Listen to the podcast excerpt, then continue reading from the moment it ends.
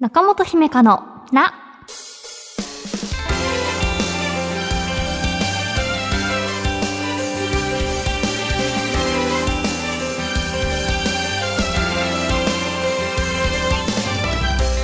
心理カウンセラーの中本姫香です、えー、今回はこんなお便りから。ラジオネームプチプチ谷織さん。中本姫香さん、おはようございます。いちねんほど前、だいごじゅっかいの回で中本さんが提案されたそうなんだという相槌。私はどんな話も真剣に捉えすぎて疲れてしまうことが悩みだったので、この相槌こそ最適解なんじゃないかと放送を拝聴した直後から意識して実践していました。だいきゅうじゅうはちかいの放送でもわかるという共感について話されていましたが、そうなんだという相槌は共感していないようにも受け取られず、自分は一歩引いて冷静になれることで精神的な疲れも軽減されてすごく助かっています。その効果も中本さんが当時番組内でおっしゃられていたことではあるのですが、いちねん通してその効果を実感できたのは中野なリスナーとしてとても嬉しかったです。中本さん、素敵な言葉を教えていただいて本当にありがとうございましたというプチプチ谷織さんです。いちねんまえの回を覚えてくださって、そしてね、それを実行してみて効果があったよっていうことで、もう何重にも嬉しいご報告ありがとうございますね。こうせっかく継続して番組聞いていただいて、毎週じゅうごふんからにじゅっぷんぐらいですかね、頂戴しているからには普段の生活がね、少し潤うような情報というか、新しい考え方を提案したいなっていうのは常々思っていますので、それが届いてよかったです。あのだいごじゅっかいのそうなんだっていう相槌は当時も反響をいただいた記憶がありますし、このね、中野なスタッフさんたちにもなんか新鮮な相槌だったなっていうのは収録時から言っていただいてました。うん、なので私も覚えてます。対人場面でその雑談も含め相槌を打つ機会って非常に多いですよね。しかもこう無意識のうちにっていう、うんだからこそね、相槌一つ変えてみることで相手からの印象が変わったりとか、自分にとってね、コミュニケーションが円滑になってきたなって感じられるっていうのはすごくいいですね。プチプチ谷織さん、ありがとうございます。中本姫香のな、最後までお付き合いください。私への質問も大募集中です。中本姫香のな。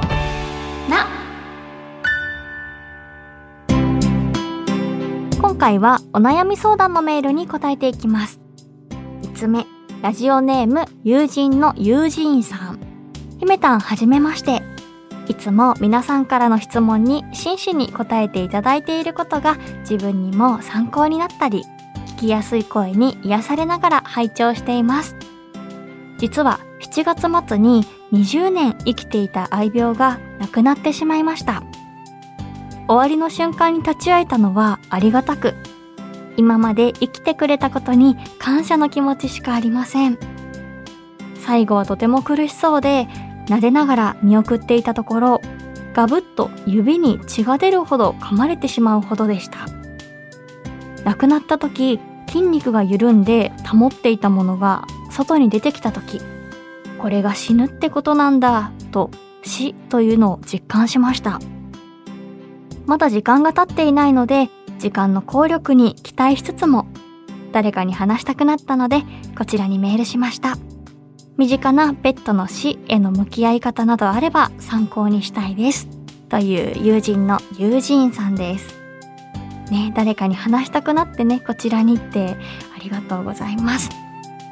最後のね、こう手をガブッとっていうところの描写が想像できて切なくなりつつも、でもね、こうあのぬくもりを感じながらね、お見送りできたっていうことは良かったですね。愛病猫ちゃんですね。うん、にじゅうねんも一緒だったんならね、まるで弟さんとか妹さんのような存在でしょうから、その分ね、喪失感もきっと大きいんじゃないかなと思います。あの身近なね、ペットの死との向き合い方についてですが、その大好きだった家族なのでね、悲しみに浸る時間をたくさん設けていいんだと思います。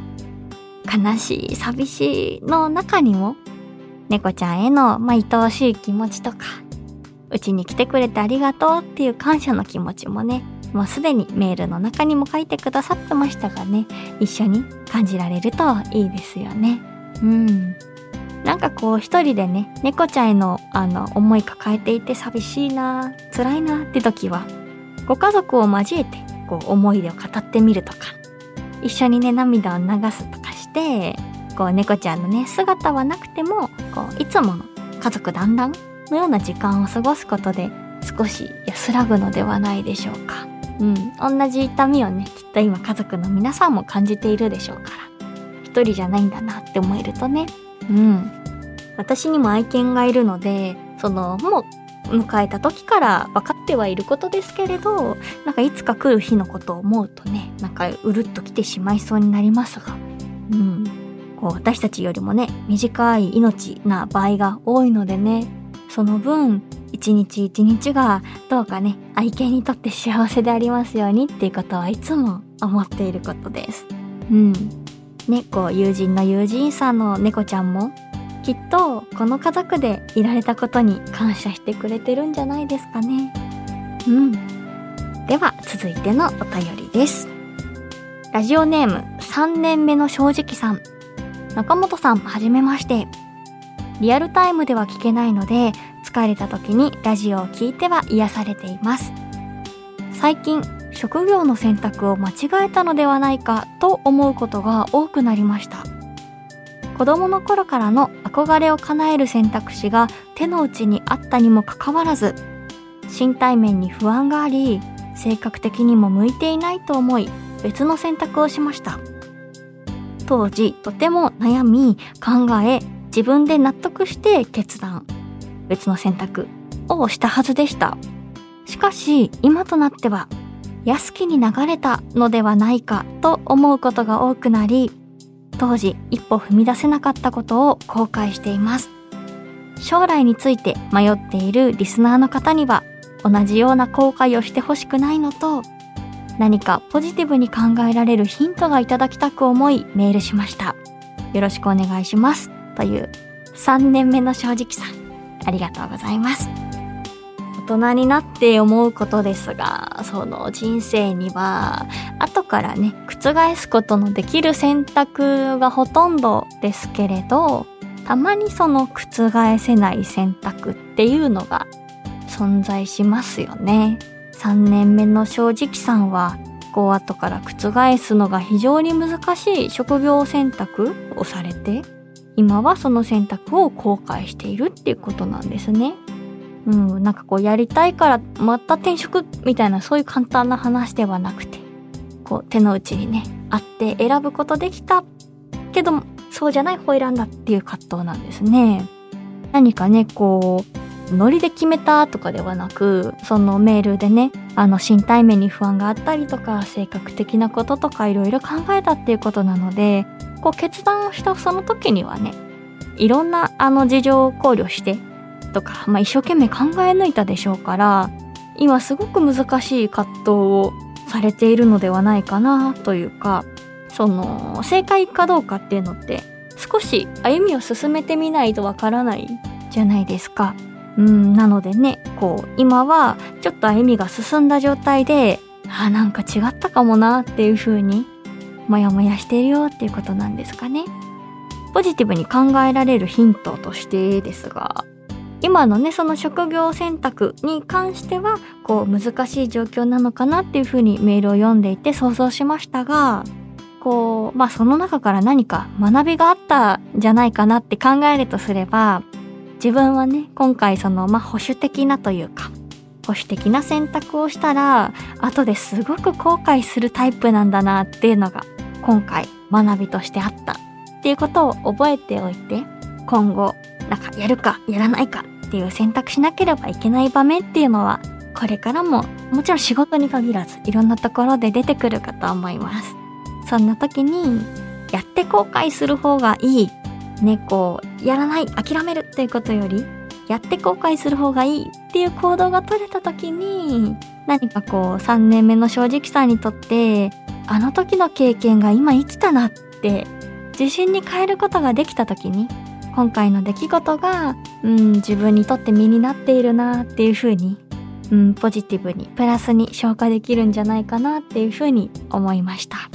安気に流れた。いやー、体のこととか性格のこととか、何かこうこっちの方が賢明なんじゃないかなって、その時は正しくね、正しい選択したと思ったしっていう、難しいですね。どっちかしか選べないっていう状況って難しいですね。何かでも同じねような境遇の方に対して、将来について迷っているリスナーさんには同じような後悔してほしくないよっていうメッセージも伝わりましたので、皆さんにも共有しておきます。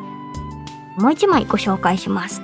ラジオネーム、あの日僕はとっさに餅をついたさん。中本さん、スタッフの皆さん、いつも素敵な放送をありがとうございます。親しい間柄の人が悩んだり落ち込んだりしていると、その感情に引っ張られてこちらまで疲れてしまいます。自分自身のことだけでも全く余裕がないので、周りの人の様子次第でそういう気持ちになってしまうのはかなり辛いです。人のことは人のことと割り切ることもできませんが、人の心配をしているような余裕はないことも分かっています。見たくない、聞きたくない、でも現実に起こっている周りの人の苦しみに対してどう向き合うべきなのでしょうか、というメールでありがとうございます。人の気持ちやね、痛みを想像できてしまう方だからこそ感じる負担ですよね。自分自身に余裕がないなーって時は、自分を守ることを最優先に考えてあげてほしいというのが私は個人的な立場です。あのそのために私がする例え話として、自分に余裕がない時はあのサングラスをかけているイメージで日々を過ごしてみませんかっていう話をするようにしてます。どういうことかっていうと、サングラスすると視界がちょっと茶色っぽくなったり、まあ、暗くなったりするじゃないですか。なのでその細かい色が分かりづらくなりますよね。そんな感じで、その人の細かい表情をまあぼやかしてしまう、まあ、見ないようにするっていうか、もちろんサングラスかけててもその人が倒れたりとか、なんかうずくまってるっていうのは、あの大きい動きは捉えられるので、そんな人が相手にいたらこう支えてあげてもいいかもしれませんが、その人のね細かな感情の変化までキャッチしてしまう方っていうのは、ちょっと眉間にシワを寄せた瞬間とか、ちょっといつもよりなんか貧乏ゆすり多くなってるなみたいな、他の人がね気づかないような変化まで察知しちゃう能力があるかと思います。それで他の人以上に疲れちゃうっていう、そういうのね気にしないでいいんだとかね、頭では分かっていても無意識のレベルではなかなか難しいじゃないですか。自分に余裕ないしって思ってても、あーなんか声かけた方がいいのかなとかっていうことなので、そこでその、まあ、サングラスをかけて、まあ、見えてないふり、まあ、気づいていないふりをするっていう日がたまにはあってもいいんじゃないかなと。うん。まあその今私はまあ比喩というか、あのあくまでまあ心の中でサングラスかけた感じでいこうよって言ってますけど、あの実際にかけてみてもいいと思いますけどね。うんうん。マスクするようになっても感じることですけれど、顔の一部を隠すことで自分に一枚シールドを貼れる気がします。うん、なんか相手に表情を、まあ、ちょっと察知されないのもあるし、自分の中で安心できる。まあもしサングラスだったらこう目の細かい動きとか見られてないんだろうなって思うとちょっと安心できるというか。なのでそういうまあ人に対する盾を物理的に作ってあげることで自分を守れて、余裕がない時期を乗り越える、まあ、一つのね処世術として覚えておいてもいいんじゃないかなというふうに思ったので提案します。なかなかね室内でサングラスって難しいですけれど、そういう時はね心の中で、あーもう今日はちょっといつもより見えませんよっていうのでもいいし、まあ、あるいはあの視力がちょっと悪い方はあえてそのコンタクトとかメガネをせずに過ごしてみるみたいなこととかも似たようなことなのかな。その見なくていいものは見ないっていう、はい、そんな感じで今日はお悩み相談のメールでしたね。電話で相談するコーナーをやっていますが、電話は苦手だなという方はお便りで送ってください。あなたからのメールお待ちしています。この番組ではあなたからのお悩みを一緒に共有していきます。ぜひお便りお待ちしています。中本姫香のな、中本姫香のなだいひゃくよんかいいかがでしたか？あのサングラスの話していて思い出したんですけれど、全然その悩みとか人の表情とかは関係ない話なんですけれど、友人にチークメガネしてますか？メガネの下側にちょっとこう色が入っててピンクとかで、メガネかけたらちょっとチーそうです頬のちょっとこう化粧してるみたいというか、肌色がちょっと明るく見えるっていうあのメガネが気になってるから、ひめたん一緒に買いに行こうよと誘ってくれた可愛い友達がいましたいましたっていうか、メガネは買ってないけど今も仲いいです。はいすごいですね。最近はなのでハイテクというかね、土入りのメガネでもちょっとカラーレンズのものもあるし、逆にサングラスでも ユーブイ カットしっかりしてて、まあ、色は透明っていうのもあるでしょうし、私持ってるのちょっと赤い感じのやつですね。まあほとんど使わないんですけど、海外行った時とかは使うんですけどね、サングラスって。普段運転する時とか使いますか？サングラスどうですか皆さん？あんまりね、サングラス日常的に使う人もいるかもしれないけれども、まあでもね、こうちょっと人付き合い疲れましたとか余裕ないですっていう時には、サングラスを自分は今日してるんだっていう風に暗示をかけていくのもいいんじゃないかなと思います。番組ではあなたからのお便りお待ちしています。ちょっぴり長電話のコーナーで不安や悩みを話したいという方は、電話番号を必ず書いてメールを送ってください。私中本姫香への質問や番組の感想もお待ちしています。メールアドレスは中 アットマーク ジェイオーキューアール ドットネット ナカ アットマーク ジェイオーキューアール ドットネット です。また Apple Podcast、Spotify、Amazon Music などでお聞きの方は更新通知が届きますので、ぜひ番組のフォローもよろしくお願いします。次回の更新はじゅうがつふつか月曜日ごぜんしちじです。いっしゅうかんごまたお会いしましょう。お相手は中本姫香でした。ごきげんよう。今週の小さな幸せ、ラジオネームコデランにコータさん。一人で集中して頑張れる憩いの場を見つけることができた。これいいですね。なんか最近私こういう場所発掘したりしてないので、ああやってみようっていうふうに思いました。